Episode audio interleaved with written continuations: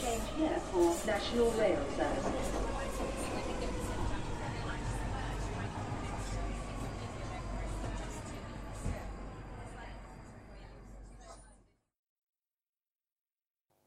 Bine te-am găsit în stația Londra.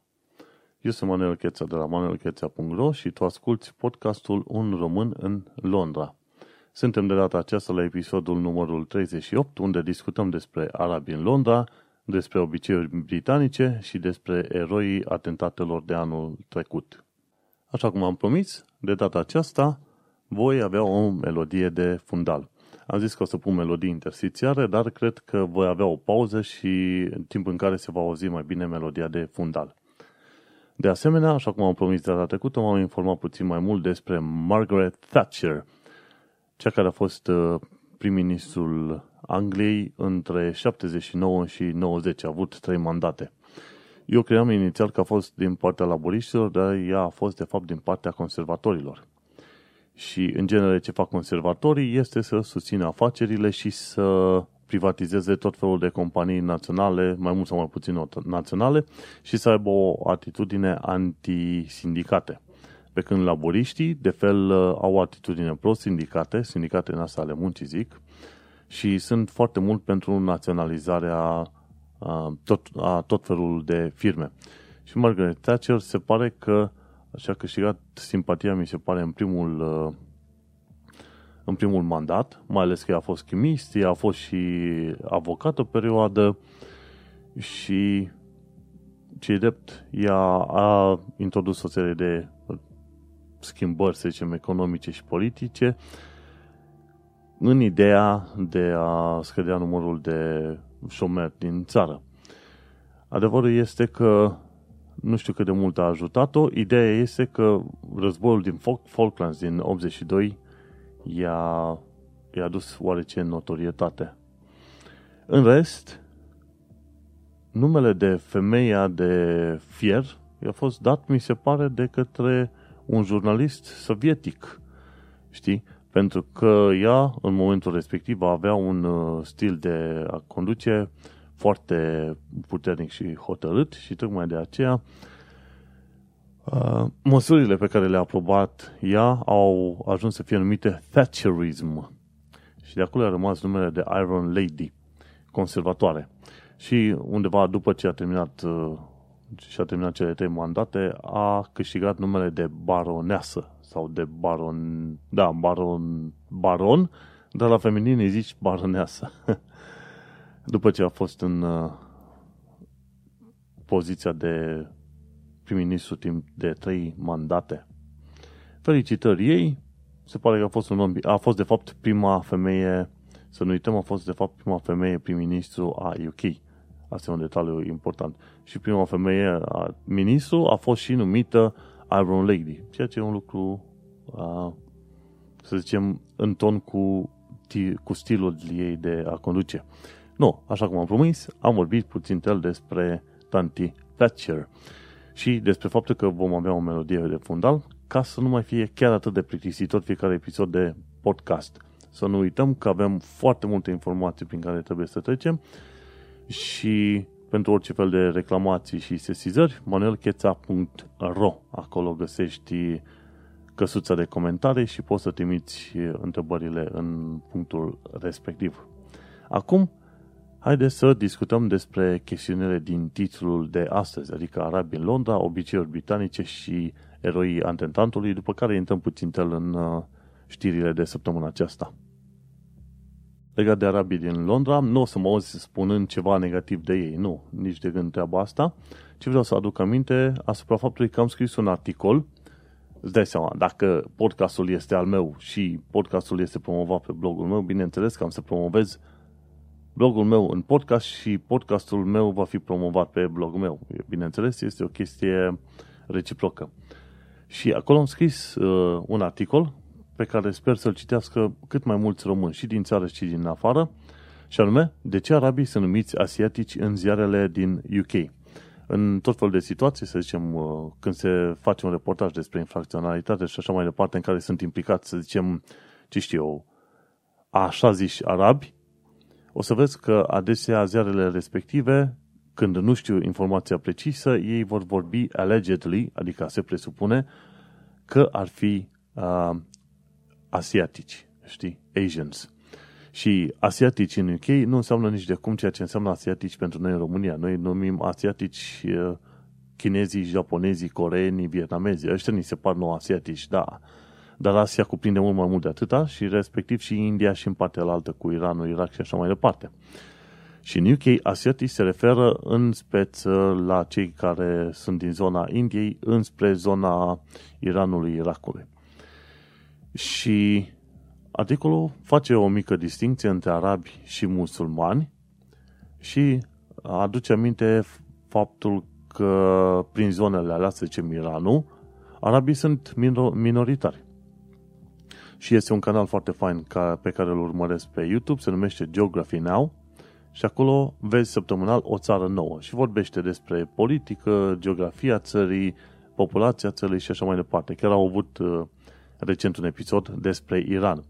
Și acolo, în episodul respectiv, spunea că în Iran, ia să văd mai bine statistica, 62% sunt etnici perși, 16% azeri, 10% curzi, 16% alte, printre care luri, balohi, arabi și alții. Cu alte cuvinte, nu toată lumea care e în zona Asiei sau Africii de Nord sunt uh, arabi. Arabi sunt chiar minoritari în anumite țări. Și nu toată lumea e musulmană, pentru că nu toți sunt uh, ade- adepții acestei religii. Și acum am mai vorbit uh, despre o altă chestie interesantă, despre Pakistan, Bangladesh și India. Toate trei erau la un moment dat o țară mare, cumva numită subcontinentul indian. Practic, toate trei țările sunt indieni, dar de religii diferite. La un moment dat, Imperiul Britanic le-au dat mai 24 de ore să-și alegă țara în care să se ducă. Și britanicii hotărâsere ca în zona Pakistanului să meargă musulmanii și în zona Indiei de astăzi să rămână cei care sunt de religie hindusă. Și prin mutarea asta îți dai seama că au reușit la un moment dat să creeze disensiuni între oameni care, într-un fel sau în altul, sunt veri, frați, unchi și așa mai departe. Nu, no, și e păcat ce s-a întâmplat și asta e. Articolul merge în ceva detalii și despre uh, și legat de subiectul ăsta. Așa că atunci când ajungi în UK, în Londra mai ales, o să-ți dai seama când se vorbește despre artiști ce sunt și să-ți dai seama că la un moment dat când ai de face cu un om s-ar putea să nu fie deloc uh, nici indian, nici arab. S-ar putea să fie cine știe ce altă nație, în afară de chinezi, japonezi și așa mai departe, știi? Și cred că asta este o paranteză bună, mai ales că discutăm și despre viața în Londra. Că discutăm despre viața unui român în Londra. Și aici mergem mai departe la chestiile legate de obiceiuri britanice. Printre cele mai poate nu chiar ciudate, dar interesante, mi se par uh, obiceiurile în care joia și vinerea britanicii se duc în puburi și petrec destul de mult timp acolo și uneori și sâmbătă, știi? Și la cât de scumpă este o bere într-un pub din Londra, de exemplu, plătești vreo 5 lire liniștit, stai să te gândești că oamenii nu pleacă fără două, trei bări, beri băute și cheltuie 5, poate chiar 30 de lire pe fiecare seară. Și te uiți că după ce viața din Londra este scumpă, mai sunt oameni care se duc și în, uh, în barul joia și vinerea ca să se distreze cu chilmele de rigoare, că prea multă distracție nu vă la, la băut atât de des. Și asta face parte din obiceiurile astea britanice. Discutam la un moment dat cu cineva de curând, zic, bă, eu am fost cumva mirat când am ajuns în uh, Londra. Zice, de ce? Păi mă, când stăteam prin Brașov și auzeam de britanici, în special femei britanice, erau de obicei femei supraponderale și bete, pe care le vedeai, vedeai mergând pe stradă făcând călăgie de rupeau locul. Și zic, domnule, văzând adesea tăburi asta, mi-am făcut ideea că odată ce ajung în Londra, o să găsesc, o să văd în mare parte, mai ales seara, să zicem, când e ser de petrecere, femei bete și supraponderale. Și adevărul nu e. Cel puțin în Londra, oamenii sunt foarte conștienți de sine și sunt foarte implicați în tot felul de acțiuni din astea de sănătate, sport, diete vegane și tot felul de prostii din astea. Ceea ce este un uh, lucru bun de altfel. Și după ce am povestit treaba asta colegului la muncă a râs așa puțin, zice, da, vezi, e diferit față de cum știai. Și așa este, până nu călătorești într-o anumită țară să trăiești, să stai între oameni respectivi, la un moment dat nu-ți dai seama dacă lucrurile pe care le ai în cap sau ideile pe care le ai în cap despre oamenii respectivi nu sunt numai niște, să zicem, speculații sau idei preconcepute total aiurea. De aia și în articolul despre Arabia am zis, bă, este drept că nu suntem compatibili cu cultura multor uh, musulmani, dar trebuie să iei pe oameni om cu om, bucată cu bucată, de la caz la caz. Așa tu, ca român, când te duci în sănătate, nu vrei să fii numit țigan de către cei din jur, nu?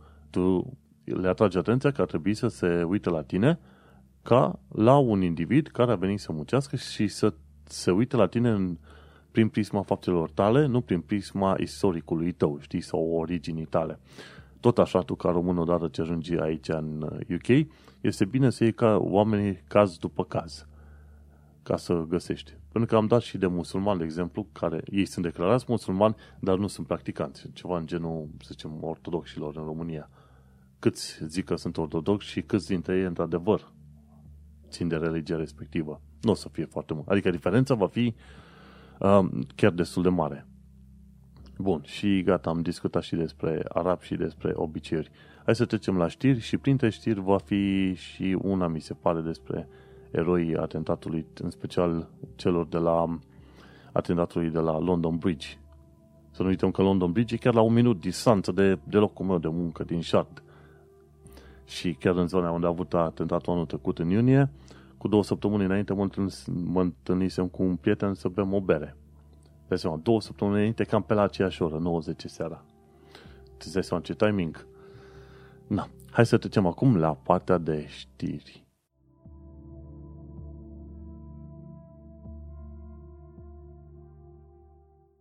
Hai să trecem la știrile de luni, data de 22 ianuarie 2018. Și guess what? Anul trecut, printre atentate, a fost și un atentat făcut de către un britanic, dar britanic alb.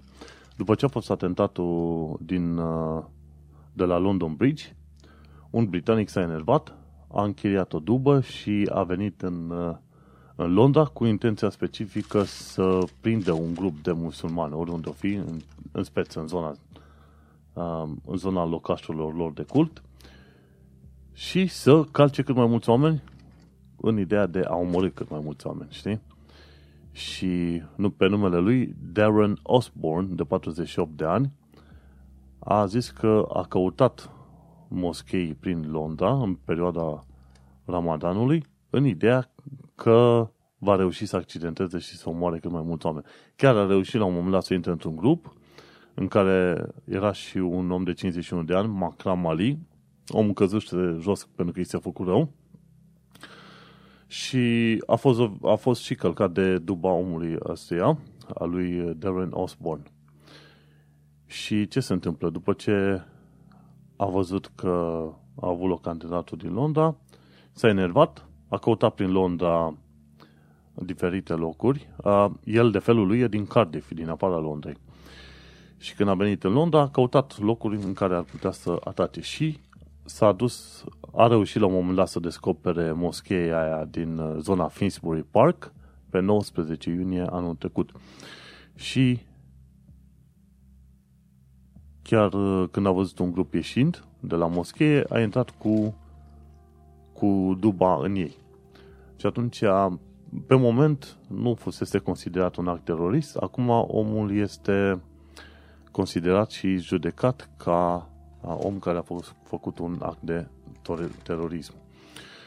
Nu spune aici câți ani de zile va primi închisoare sau chestii din astea. De seama că de anul trecut au avut ei timp suficient de anchetat, știi? Nu. Și vom, uh, vom vedea mai departe dacă vor publica ăștia de la Evening Standard ce pedeapsă a primit omul nostru. În fine, un, uite că anul trecut a avut loc și un atentat terorist. Ai putea zice că un atentat terorist făcut de un britanic de lor.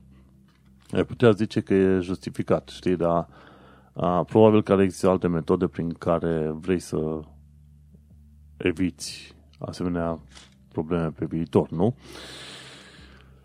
Pentru că la un moment dat, dintr-un conflict ajungi în altul și așa mai departe. Bun, mergem mai departe. Un articol scris de Laura Oniță în Evening Standard în secțiunea de business. Felicitări, Laura Oniță. Nu e pus țiu acolo, e Laura Onita. Da, presupunem noi că este româncă. Așa cum am zis și altă dată, sunt peste tot români, diferă numai societatea în care sunt. No. Și Laura Oniță vorbește despre un grup de oameni care vând cafea premium, care este puțin mai scumpă, respectiv probabil cu vreo o liră, două mai mult decât cafeaua pe care o plătești la Costa, dar uh, uite că le-a mers afacerea. Încă n-au reușit să scoată un profit, dar ideea este că au reușit să se dezvolte și să angajeze oamenii și să fie pe nivel de plutire. Iar uh, localul pe care l-au deschis ei se numește Department of Coffee and Social Affairs. A fost deschis în 2010 și a fost condus la un moment dat de către o, o tanti numită Ashley Lopez de 24 de ani. Și la 24 de ani s-a angajat ca director al acestei firme. Și uite că au ajuns acum în 2018 să se aștepte la o 8 milioane de lire vânzări și au vreo 200 de angajați. Gândește-te ce înseamnă aia. 200 de angajați.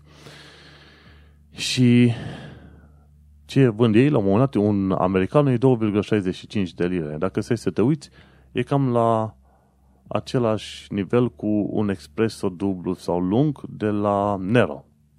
Iar la Costa plătești tot 2 lire și ceva pentru un americanu.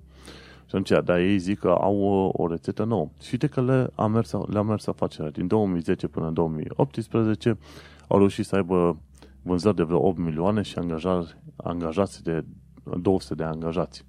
Ui, interesant lucru este că cafeaua de piața de cafea din Marea Britanie valorează cam 8,4 miliarde de lire anual. Ui, și se va dubla prin 2025. Așa că cele 8 milioane care le-au câștigat oamenii ăștia sunt doar un mic stop din ceea ce ar putea câștiga de-a lungul timpului.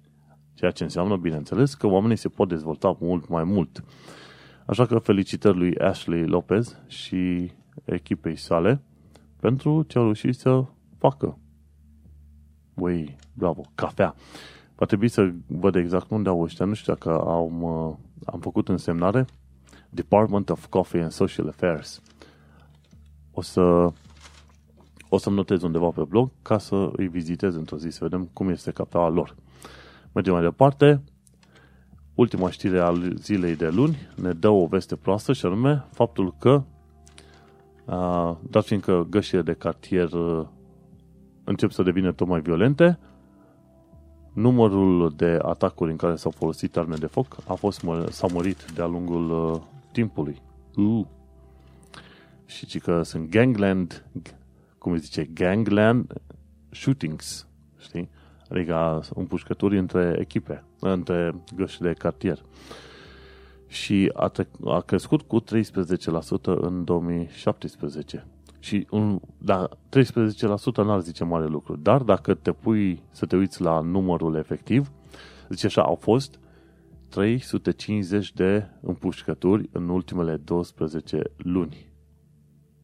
Ui, 350 de situații în care arma a fost folosită și chiar, chiar s-a tras cu arma. Înțelegi? 350 în zona Londrei. Și chiar acum discutau mai de curând despre o victimă din uh, Romford Road în care a fost atacată la 10 jumate seara. Poliția, ca să combată fenomenul ăsta de crimă, organiz- crimă organizată în care se folosesc arme de foc, a creat uh, o echipă sau a creat o serie de echipe speciale numite Trident.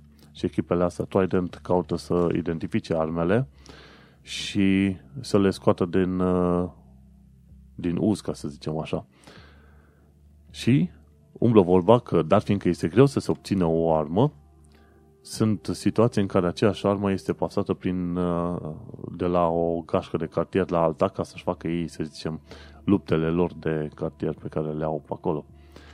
Și pentru cei care nu știu, cam o dată sau de două ori pe an, poliția britanică Poliția Metropolitană organizează un fel de amnistie timp de o săptămână sau ceva, în care în uh, zona secțiilor de poliție, spune în anumite zone speciale, orice om care deține o armă de foc se poate duce și la aruncă arma aia de foc într-o ladă specială, securizată, și nimeni, niciun polițist nu îl întreabă, nu le ia la rost cine ești tu, de unde ai arma de foc. Și aia e o situație prin care, în timpul amnistiilor de genul acesta, reușesc să se strângă sute de arme de toate tipurile, de la pistoale, la săbii, până la, la un moment dat, cred că găsiți și un Kalashnikov.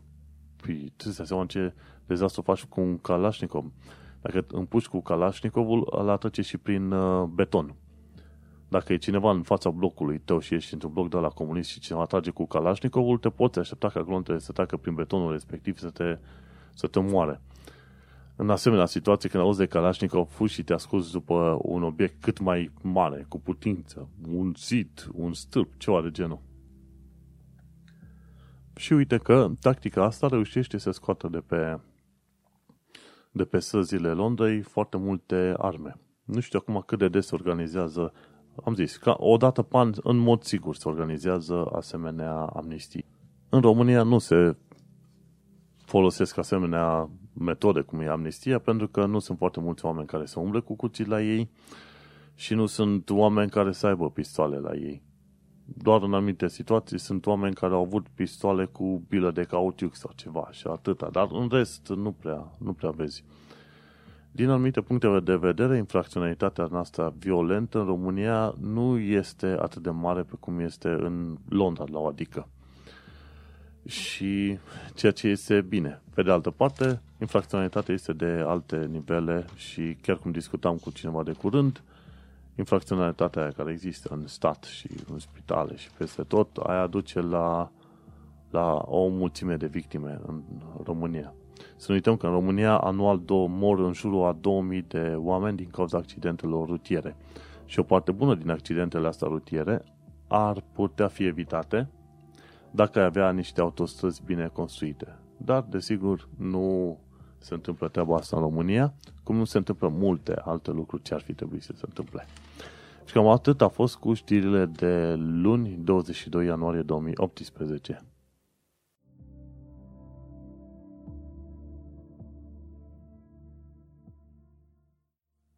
Hai să discutăm despre știrile de marți 23 ianuarie 2018. Discutăm despre știrile din uh, Evening Standard.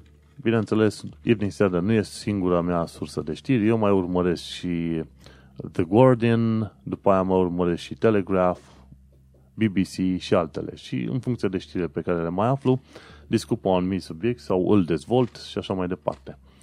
Dar, în genere, discuția merge în jurul ziarului Evening Standard, care mi se pare destul de echilibrat.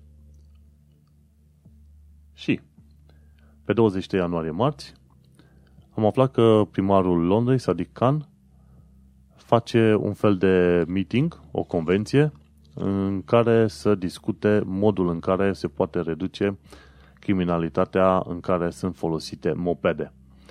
Și anul trecut au avut loc 14.000 de furturi de mopede și motociclete și sau, a, sau și în, în urma furturilor ăstora de mopede au avut loc 23.430 de diverse acțiuni din astea criminale sau infracțiuni în care mopedele au fost uh, implicate. 14.000 de mopede în toată Londra. Să dai seama ce înseamnă asta? Cât de mulți oameni au mopede pe zona asta. Și la un moment dat uh, primarul Londrei vrea să le ceară celor de la Honda, Suzuki și Piaggio să, să imagineze metode prin care un moped să fie mai greu de furat. Și cum ziceam, mi se pare acum un an de zile, este foarte posibil că mai devreme sau mai târziu să se interzică pe bune mopedele în Londra, dacă criminalitatea mai urcă atât de mult. 14.000 de mopede furate, da? Bun, mergem mai departe. În Londra ei vor ca fiecare stâlp din ăsta de iluminat public să fie transformat într-un hotspot 5G. Cu alte cuvinte, fiecare asemenea stâlp să fie în stare să transmită semnal 5G în anii ce urmează. Și acum am uit cât era vorba. Era vorba să creeze 500 de mii de asemenea mini-celule sau hotspoturi în uh, toată Londra. Pentru cei ce nu știu, semnalele 5G vor folosi în special, mi se pare, unde electromagnetice din spectrul infraroșu și atunci dacă folosim infraroșii, tu, ca să ai un semnal foarte bun, trebuie să fii în uh, linie directă cu emițătorul. De exemplu, telecomanda ta de la televizor folosește infraroșu. Dacă pui o foaie de ziar între telecomanda ta și televizor, game over, televizorul nu mai funcționează. Și tocmai de aceea ei vor să facă o rețea de cel puțin 500.000 de asemenea mini-celule în care să ai emițătoare infraroșii care să te mențină întotdeauna în uh, linie directă cu rețeaua atunci când te miști dintr-un loc în altul. Și 5G, teoretic, ar trebui să te ajute să ai uh, transferul de minim 150, 500, 1 giga. Cât era? Nu. 4G era 150 de mega și 5G ei vreau să ajungă la aproape 1 giga. La aproape 1 giga rată de transfer pe mobil. Gândește de ce înseamnă să downloadezi un Dita mai filmul de 1 giga și ceva, un AVI, în uh, mai puțin de vreo 3 secunde, știi? Pe telefonul tău mobil. Și cam acolo vor ei să ducă tehnologia, dar pentru asta ar însemna că trebuie să organizeze extrem de multe asemenea hotspoturi. Și problema este că dacă nu ești în uh, legătură directă, dacă nu ești chiar în direct line of sight, cum se spune, s-ar putea să n-ai legătură. Intenția este bună, ești obligat să evoluezi în direcția aia cu 5G-ul și deși în mod sigur 4G-ul nu va muri, sunt absolut sigur că 4G-ul nu va muri. Și Ofcom, regulatorul Ofcom spune că în UK uh, până prin 2024 vor fi 156 de milioane de obiecte conectate la internet. Și 30 de asemenea milioane de obiecte vor fi în Londra.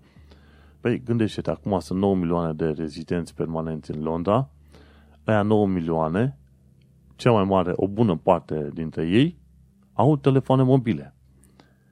Și alte obiecte conectate la internet vor mai fi, bineînțeles, ceva de genul Alexa, frigidere inteligente și așa mai departe. E bine că Londra se pregătește acum, deși 5G-ul probabil am putea să-l folosim poate în 5, nu, nu în 5 ani, hai să fim serioși, în 10-20 de ani. Dar e bine că se, degă, se pregătesc încă de pe acum.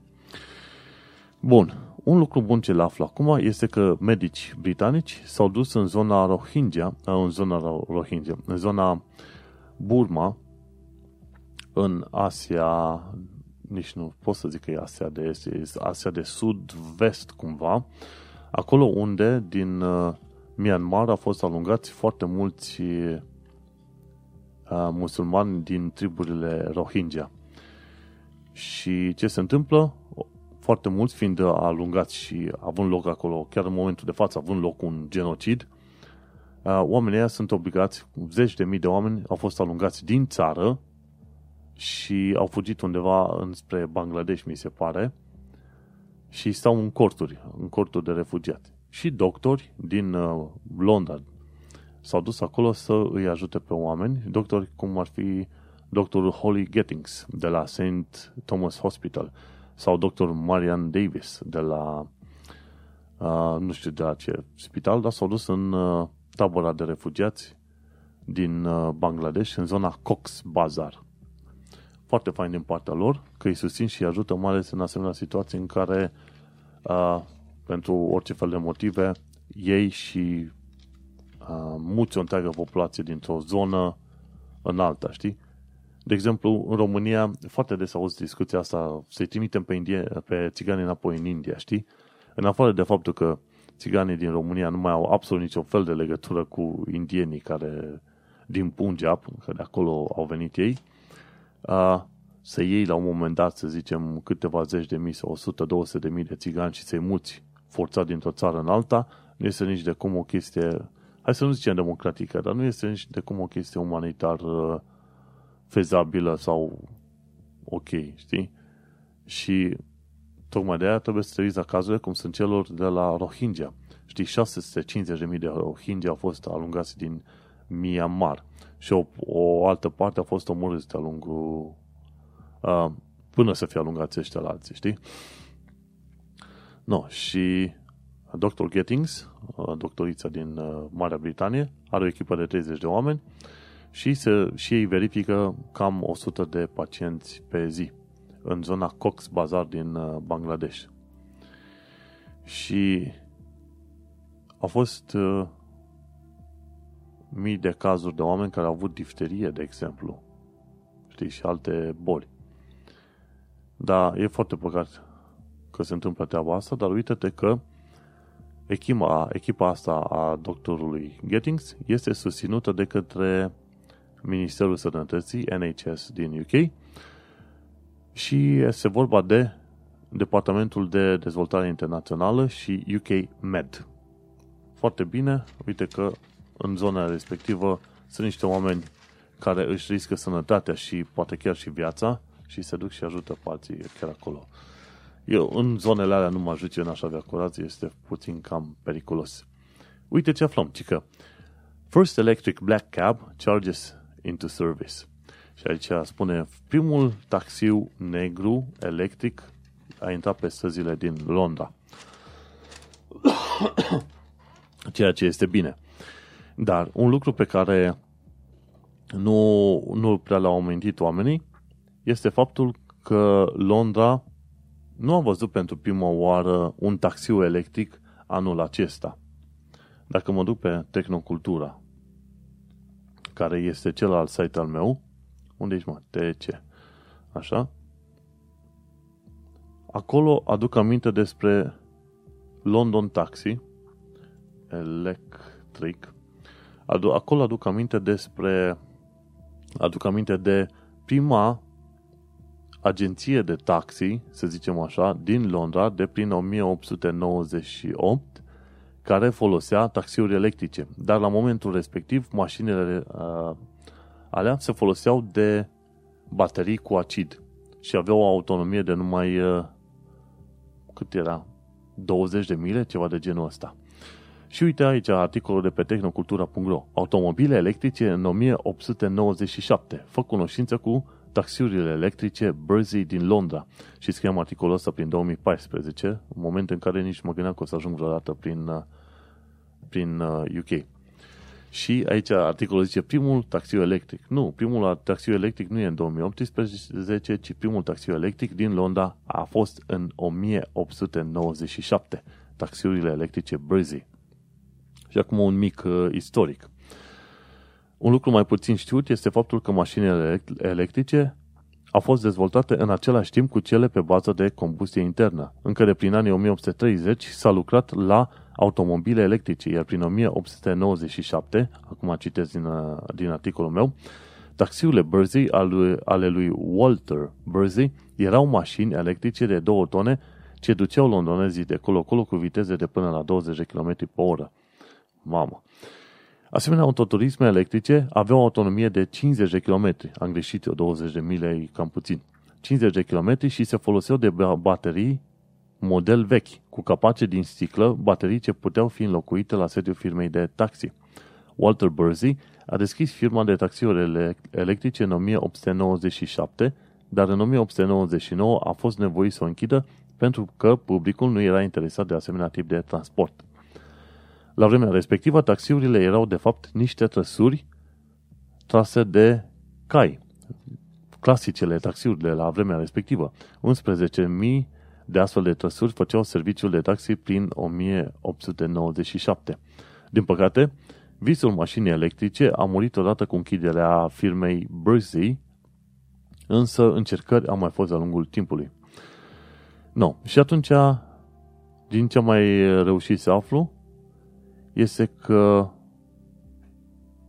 la un moment dat existau 75 de asemenea taxiuri în Londra și mai există în momentul de față doar un singur taxiu al lui Bursey la Muzeul de Știință din Londra. Ui, îți dai seama, primele mașini electrice, primele teste cu mașini electrice s-au făcut prin 1830. Și Deci, la 100 și vreo 30 de ani de zile, aflăm că primul taxi Black Cab este electric.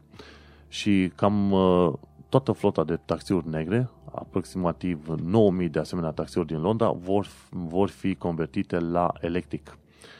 Și ce aflăm?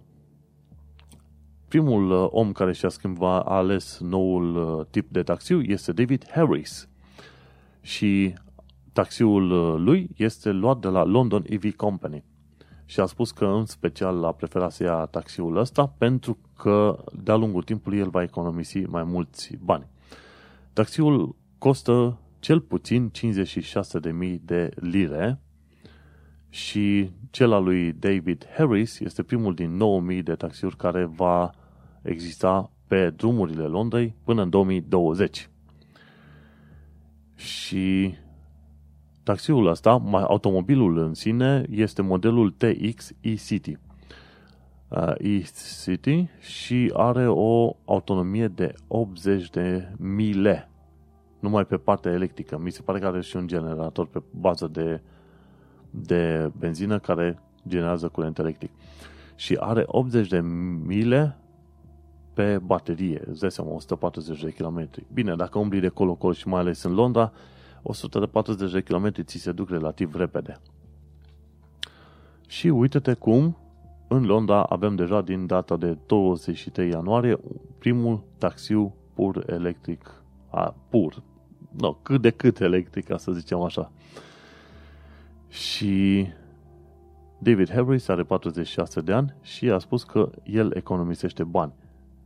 Și a spus că, în mod normal, va câștiga vreo 600 de lire, va economisi 600 de lire pe lună prin uh, folosirea unui automobil electric. Nu, vezi?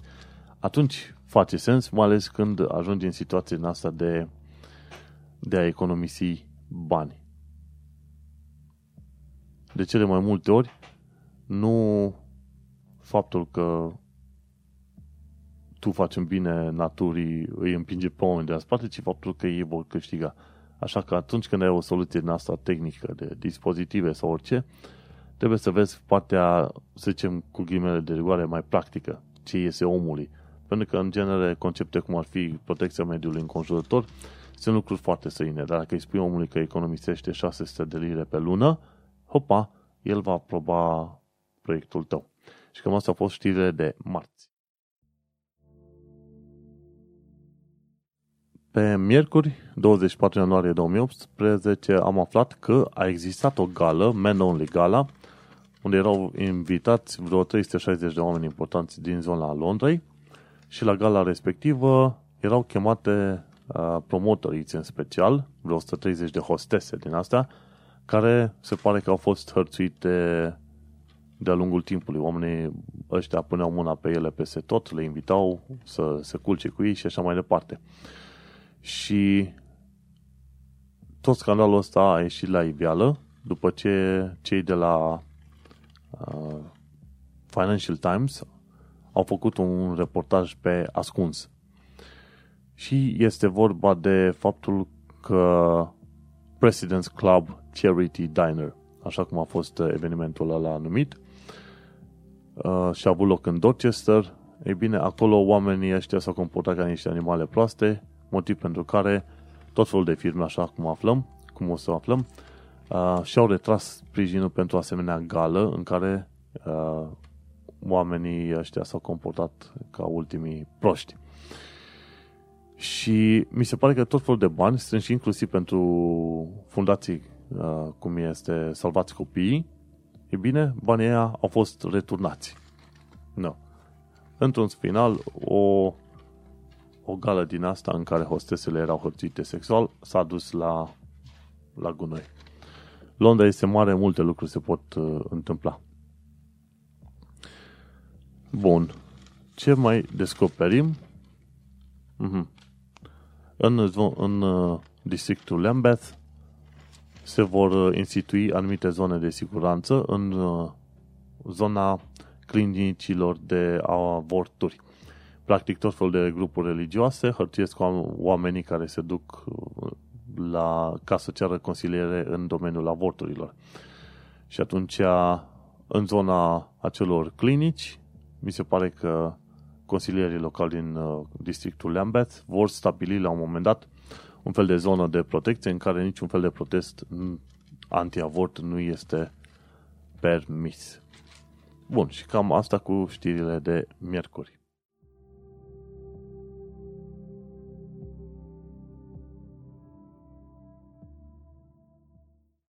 Să mergem mai departe.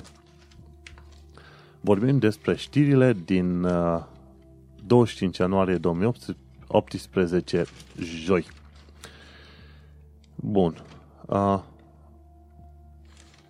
s-a mai scris foarte mult în săptămâna asta, altă despre fenomenul ăsta în care la gala asta, numai pentru bărbați, o serie de femei au fost uh, hărțuite. O serie sau dacă nu chiar foarte multe. Bun.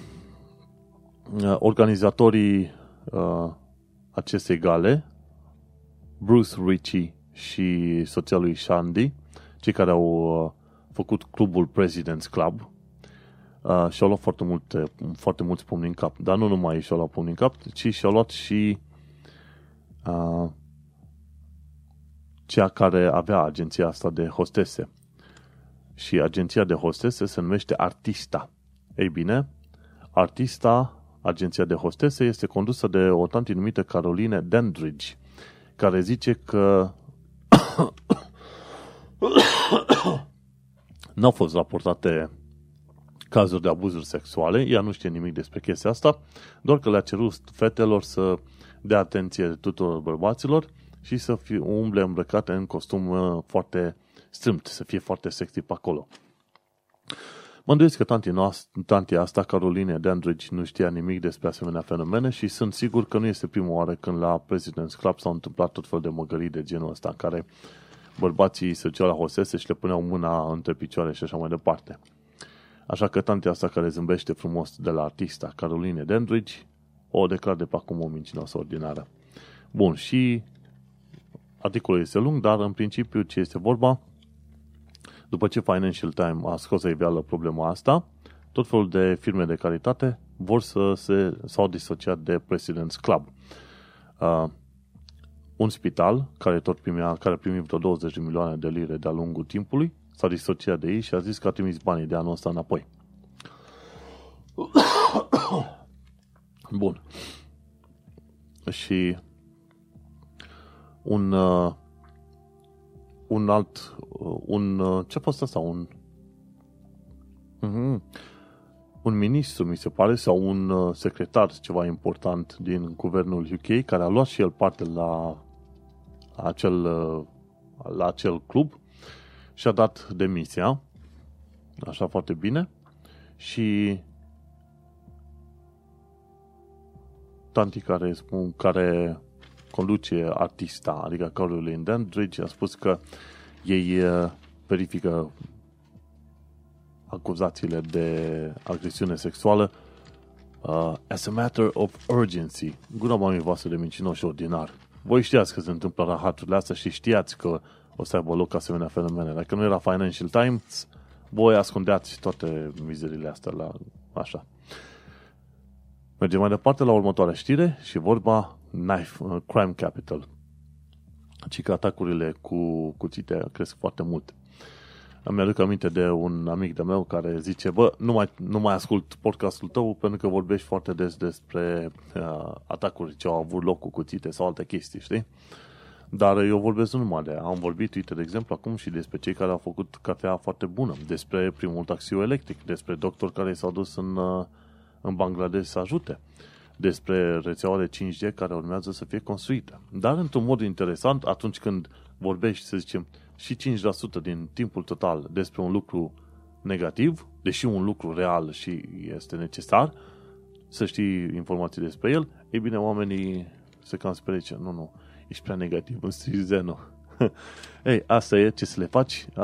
Este mai bine să știi care sunt situațiile decât să trăiești în ignoranță și la un moment dat să te pomenești în, în partea greșită a orașului. Bun. Și ce spune? Atacurile cu cutite au crescut. Bun. Și atunci hai să ne uităm la un la o situație primarul Sadikan dă vina pe secretarul de interne Amber Rudd pentru că nu s-au trimis suficient de mulți bani către, către poliție. Pe de altă parte, poliția spune că ei pot să facă tot felul de treburi, dar nu pot să facă suficient de mult. De ce?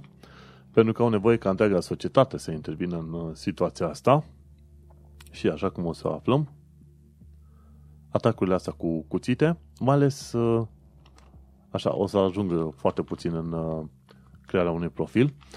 Atacurile astea cu cuțite trebuie considerate un fel de epidemie națională, așa cum consideri, să zicem, obezitatea sau altfel de boli din asta, asta să fie și asta considerată o, un fel de epidemie uh, națională care trebuie tratată ca atare din tot fel de puncte de vedere.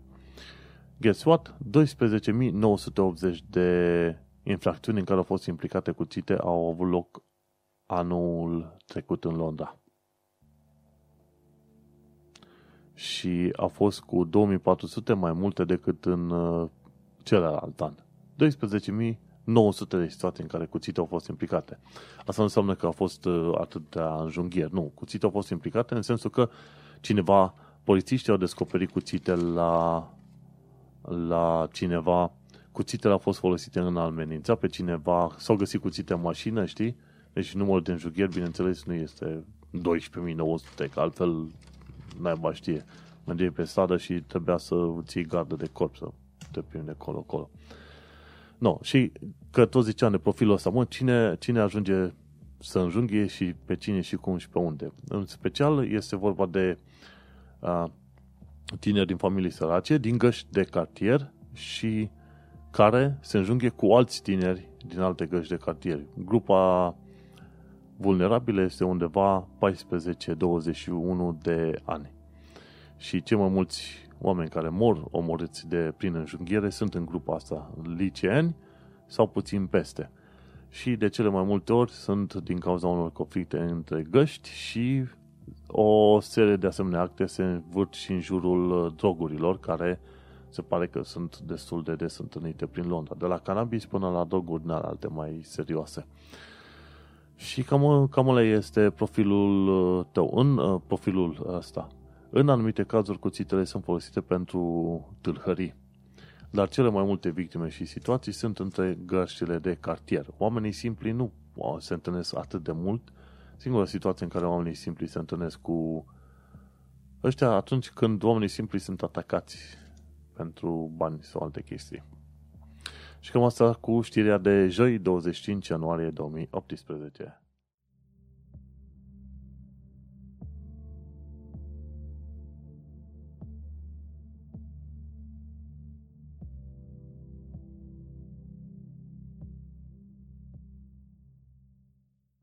Fi fost foarte macabru să transmit știri legate de, ce știu, de atacuri cu cuțite și alte chestii într-un ton din ala ves, uh, vesel. Look, honey, I came home, I'm fucking dead. Cred că nu. Nu, no, nu e stilul meu și alte chestii. Mai glumez, dar nu glumez despre asemenea chestii. în niciun caz. În, uh, în domeniul știrilor mergem mai departe pe vineri, pe 26 ianuarie. Și acolo ce aflăm?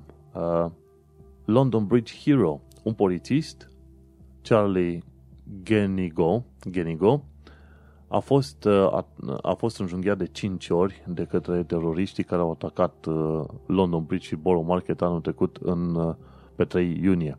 Omul nostru era în timpul lui liber și când a văzut că Dubița s-a oprit și uh, ter- cei trei teroriști au coborât din Dubițe să înjunghe oamenii stânga și dreapta, el a intervenit încerca să oprească pe măcar unul dintre ei și a fost înjunghiat de vreo 5 ori. Dar omul nostru, el de fel, fugea și pe la participa și la maratoane. Și omul nostru, pe 22 aprilie anul acesta, în 2018, va participa la maratonul de 26 de mile. Ui, 26 de mile, vreo 40 de kilometri. Ești nebun? Și omul a fost înjunghiat de 5 ori. Ăsta da un om, un erou, un curajos, care și în timpul lui liber a sărit, a intervenit cum a știut și el și asta, știi? Felicitări! Și el uh, are și o pagină, tinyurl.com slash genigo, guenigault, așa se scrie, genigo, unde el strânge bani pentru o, pentru asociație. Nu știu exact pentru cine, dar în fine, felicitări lui și bravo pentru curaj. Pentru că, nu, sunt puțini oameni care ar avea curajul să se pună în dreptul uh, situațiilor nașpa ca să salveze pe alții. Știi? Pentru că chiar dacă n-a reușit să-i oprească cu totul pe teroriști, ce s-a întâmplat?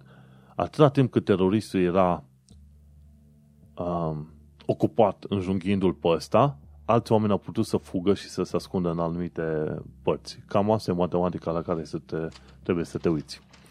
Felicitări lui! Bravo! Un om de, de nota 10. Mergem mai departe și aflăm că un uh, restaurant numit Tarbush din zona Edgeware Road a fost închis pentru că tot felul de șoricuți și-au lăsat resturile în uh, pâinea din uh, restaurant. Hmm, game over. nu o să mai trebuiască să țină asta deschis prea des. Adevărul este că la cât de multe restaurante și puburi există în uh, Londra, nu știu cum fac ăștia față să îi verifice pe toți, dacă îi verifică pe toți. Câteodată te duci la câte o dugheană din asta și ți-e teamă să cumperi ceva gândindu-te că dracu știe ce mâncare vei mânca și dacă nu cumva ajungi la spital, știi? Bun. Și într-o, într-o cutie de pâine libaneză s-au găsit uh, ăștia căcăței de șoareci. Bun. Și au găsit și legume stricate și carne de pui negătită amestecată cu mâncare gătită. Și proprietarul Ahmed El Jibali, de 53 de ani de zile, a trebuit să plătească o amendă de 500 de lire plus încă 2200 de lire cost. Și cam, cam atâta. Dar nu știu acum cât de mult îl vor închide.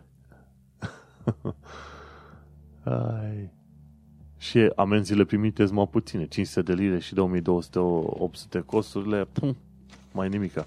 Să nu uităm că se și face foarte multă evaziune fiscală. Din ce citisem anul trecut, un miliard de lire zboară pe sub uh, nasul autorităților în Londra anual. Știi? Și gândește-te, la un moment dat când am stat în uh, Tooting, am stat uh, chiar deasupra unui fast food și proprietarul fast food-ului respectiv plătea pe oameni salarii proaste. Dar în schimb el își lua de curând își luase o mașină de vreo 80-90 de mii de lire și când angajații au cerut, băi nene, dă-ne și nouă niște bani în plus, că ne plătești prost, și n-am bani. și plătea pe o parte dintre ei, plătea la negru. Știi? Gândește-te de situații în astea. Eu nu mă așteptam să se întâmple așa ceva în Londra, dar uite că se întâmplă. Sunt... În Londra se fac foarte multe plăți la negru, foarte mulți bani care zboară pe sub nasul autorităților. Și la un moment dat un agent MI6 spusese nu știu ce ziar anul trecut că este foarte probabil ca vreo 100 de milioane de lire din acel miliard să ajungă la organizații teroriste în uh, lume. Hmm. Perspectiva nu e foarte simpatică. Îi. Și încheiem uh, ziua de vineri cu un apel din partea lui uh, Duncan Bew. Duncan Bew este la King's College Hospital și el tratează cei răniți prin înjunghiere. Și ceea ce spune el, că anul trecut a tratat 702 victime ale înjunghierii. Ui, deci au 12.000 și ceva de infracțiuni în care cuțite implicate, 700 de oameni înjunghiați. Ui, și ce majoritatea sunt uh, tinerei care vin pe acolo.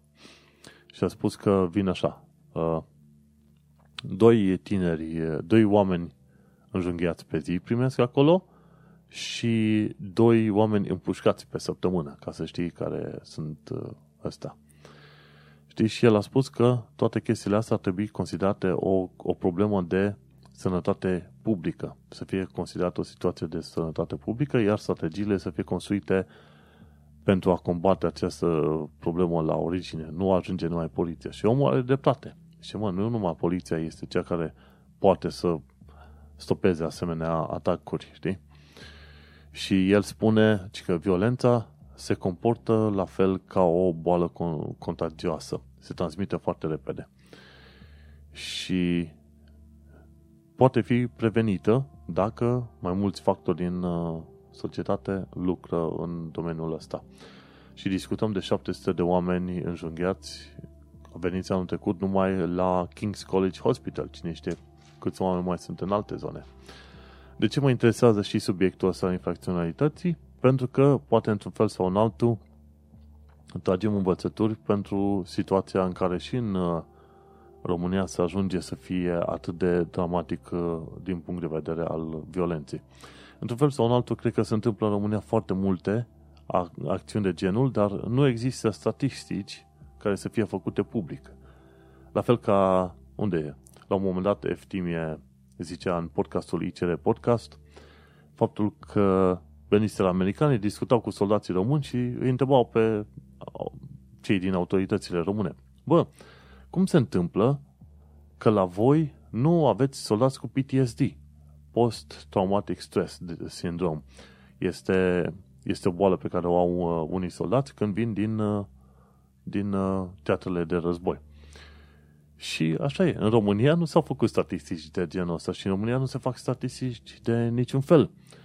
Tot ceea ce vedem în presă sunt chestiile care scapă cumva printre degete. Dar adevărul este că atunci când te uiți sub mochetă, situația e mult mai mizerabilă și mai amestecată și mai urâtă, știi? Și tot aceiași americani au spus, mă, voi nu aveți, ci că voi aveți zero cazuri de PTSD, dar aveți cel mai mare număr de sinucideri în rândul soldaților din toată Europa. Care este problema? Nu știm care e problema, noi știm doar că nu avem PTSD. Hm. Și chiar a fost acum de curând un caz în care un soldat s-a întors acasă, a bătut-o pe prietena lui să ce mai era și a omorât-o. Nu, în România noi nu avem PTSD, nu avem nevoie de uh, tratamente psihologice, noi suntem perfecți, noi nu avem nevoie de rapoarte, totul este bine, perfect și așa. Nu, din părți. România e e, e foarte bolnavă din, din foarte multe puncte de vedere și se vede asta în uh, tot felul de situații care ies la suprafață în știri. De exemplu, găsești informații în Rice Project, în pe adevăr am mai văzut, au mai fost și pe alte proiecte în care Vice News, știi? În care vezi ce se întâmplă în România. Aici în UK ne uităm la statistici și zicem, voi pentru Londra 12.000 de infracțiuni în care au fost implicate cuțite, wow, ce enorm e, știi? Dar e bine că ai niște statistici, sunt lucruri pe care poți să le urmărești, sunt rapoarte care se notează undeva, afli câte ceva. În România există Institutul Național de Statistică, dar nu știu acum cât este de valabil și dacă cuprinde asemenea informații, știi, infracționalitate în funcție de sex, naționalitate, vârstă, la unde e zona și așa mai departe. Chiar nu știu.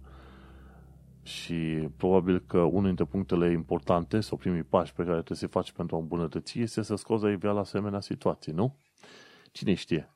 Poate în România se va învăța, poate cineva important ascultă podcastul ăsta și ia aminte la, la învățăturile care se trag din uh, ceea ce fac, de exemplu, britanicii în asemenea situații. Și cam atât cu știrile de vineri.